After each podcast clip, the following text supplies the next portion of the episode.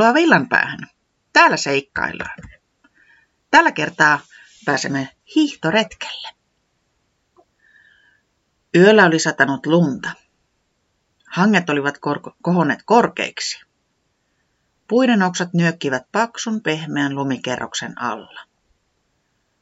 Havujen vihreät neulaset muistuttivat olemassaolostaan kurkkimalla lumen reunan alta. Oli niin valkoista, että häikäisi. Säämies värisytti kuonoaan. Se oli tyytyväinen. Se hengitti raikasta pakkasilmaa syvään ja hymyili. Nyt pääsen hiihtämään. Tätä olen odottanut, se totesi onnellisena. Säämies rakasti talvea ja kaikkea talven puuhia. Talvella pystyi hiihtämään, luistelemaan, laskemaan pulkkamäkeä tai rakentamaan vaikka lumiukon. Lumi on ihmeaine, joka mahdollisti niin paljon. Säämies laittoi sukset jalkaansa ja työnsi itsensä vauhtiin. Matka taittui nopeasti, kun sukset sai kunnon liukuun. Säämies suuntasi Reporankan luolalle, sillä se halusi ystävänsä mukaan hiihtoretkelle. Reporankka, tule hiihtämään, se huikkasi luolan suulla. Pakkasin meille eväät reppuun. Siellä on kuumaa kaakaotakin. Hetkinen. Etsin vain kaulaliinani, kuului vastaus. Reporankka ilmestyi luolan suulle. Minne hiihdetään? se kysyi. Hiihdetään Pentinkulman lenkki, säämies ehdotti. Pentinkulma oli Villanpään naapurikylä, ja matkaa sinne tuli noin kymmenkunta kilometriä. Juuri sopivan mittainen lenkki. Siinä ehtisi nauttia hiihtämisestä, talven kauneudesta ja mukavasta seurasta. Pentinkulmalla pysähdyttäisiin syömään eväät. Mennään Kikurin kautta, käydään Pentinkulman Vallimäellä ja siitä sitten jatketaan vielä Kartanolle asti. Tullaan sitten Tattaran vuoren ja Lintulan kautta takaisin, säämies suunnitteli. Sehän sopii. Odotas, kun hain vielä sukset. Säämies ja Reporankka hiihtivät rauhallista vauhtia, sillä heillä ei ollut kiire. Parasta oli matkan teko. Heti ensimmäisen mutkan jälkeen päästiin laskemaan alamäkeä Papinkiven ohi. Siitä kivettiin Haapalanmäelle ja sitten laskettiin Kankurijärven jäälle. Onpa ihmeellistä, että tässä on taas järvi, säämies sanoi. Niin on. Ajattele, että viime vuonna tässä oli vielä pelto, Reporankka vastasi. Puuhis teki kyllä ison työn keväällä, kun rakensi tuon padon. Miten ihmeessä se sai päähänsä tehdä järven? Puuhis kertoi, että oli tutkinut vanhoja karttoja. Niistä näkyy, että tässä on joskus ollut järvi. Sitten se oli kuivattu pelloksi, Reporankka selitti. No sitä aina harmittikin, että villan päässä ei ole järveä. Mutta nyt on. Ensi kesänä tässä on varmaan jo kalojakin. Voidaan tulla onkimaan, Reporankka mietti.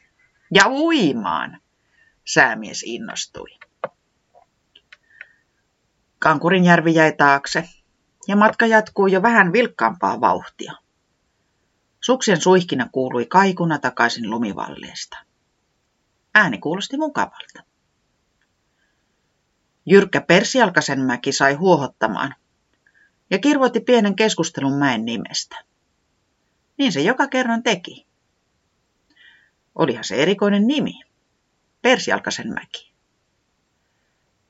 mäki. Oli saanut nimensä jyrkästä mutkasta mäen alla. Tie kääntyi jyrkästi mäen sivua, kuin takamuksen alle taivutettu jalka. Mutta eihän sitä mutkaa enää ole. Sehän suoristettiin jo aikoja sitten, säämies sanoi. Mäki on kuitenkin saanut nimensä silloin aikoja sitten, Reporankka vastasi. Tullaan tänne pulkkamäkeen huomenna, säämies ehdotti. Mitä jos pidettäisiin talviriehavillan päässä? Kutsutaan kaikki mukaan nauttimaan talvesta, Reporankka ehdotti. Mahtava idea, säämies huudahti. Talviriehaa suunniteltiin hyvä tovi.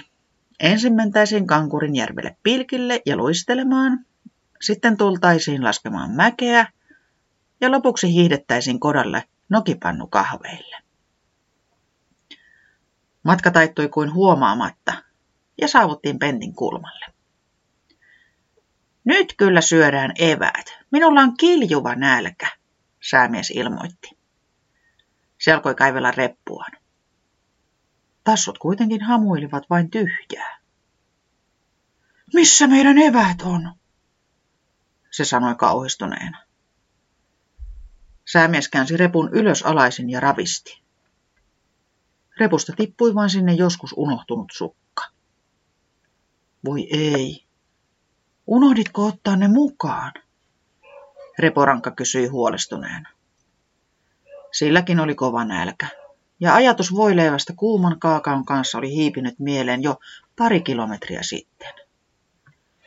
Ihan varmasti pakkasin ne mukaan. Miten reppu voi olla tyhjä? Säämies ei ollut uskoa silmiään. Niiden on täytynyt tippua matkalla. Kaverukset katsoivat toisensa kauhistuneena. Kuinka he jaksaisivat hiihtää takaisin villan päähän ilman eväitä? Heikottikin jo ihan. Säämien korvat lerpahtivat alas ja kyynel alkoi pyrkiä silmäkulmaan. Mitä nyt tehdään? Se kysyi epätoivoisena. Jospa hiihdetään samoja jälkiä takaisin. Kyllä eväät jossain kohtaa löytyvät, Reponanka ehdotti. Toivottavasti ne eivät ole kaukana, säämies huokaisi. Vatsat kurnien kaverukset lähtivät hiihtämään takaisin samaa reittiä. Harmitti. Säämies soimasi itseään. Miten eväät voivat tippua huomaamatta repusta?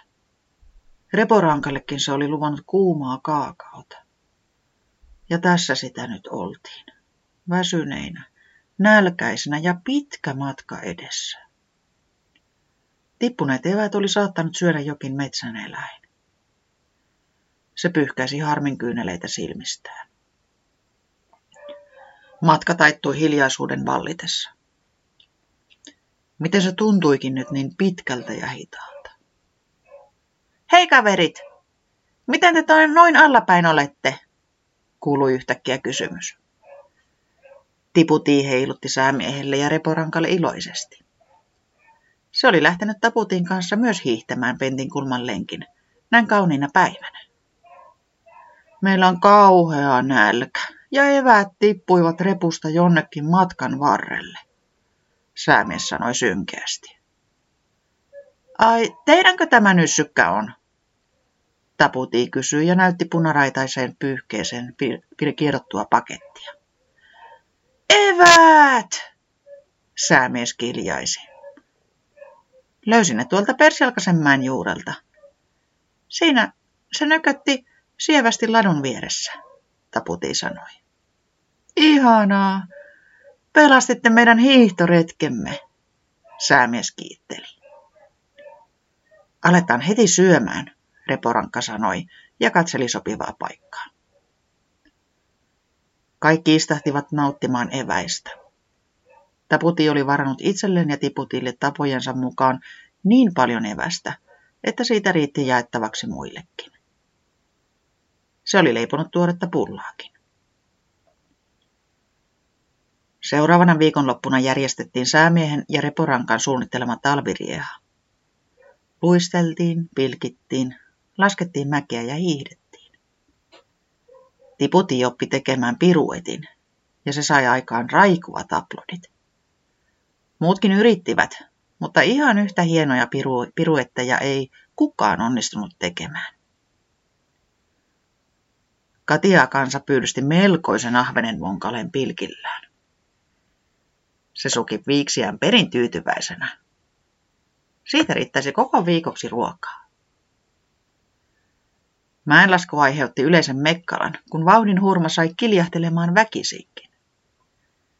Säämies otti lujan vauhdin mäen päällä, ja kelkka tupsahti niin lujaa lumivalliin, että se lensi mukkelis-makkelis hankeen. Sieltä se nousi yltäpäältä lumisena ja nauroi katketakseen. Lopuksi iloiset villanpääläiset hiihtivät kodalle kahvittelemaan. Tiputi avasi kodan oven. Täällähän on kokonainen säkillinen kauranjyviä, se huurahti yllättyneenä. Me halusimme yllättää teidät ja kiittää hiihtoretkemme pelastamisesta, säämies sanoi. Se myhäili tyytyväisenä yllätyksen onnistumisesta. Voi teitä, totta kai me teitä autoimme, Taputi sanoi silminähden tyytyväisenä. Kun tekee hyvää, saa hyvää, Reporankka sanoi hymyillen. Sen pituinen se.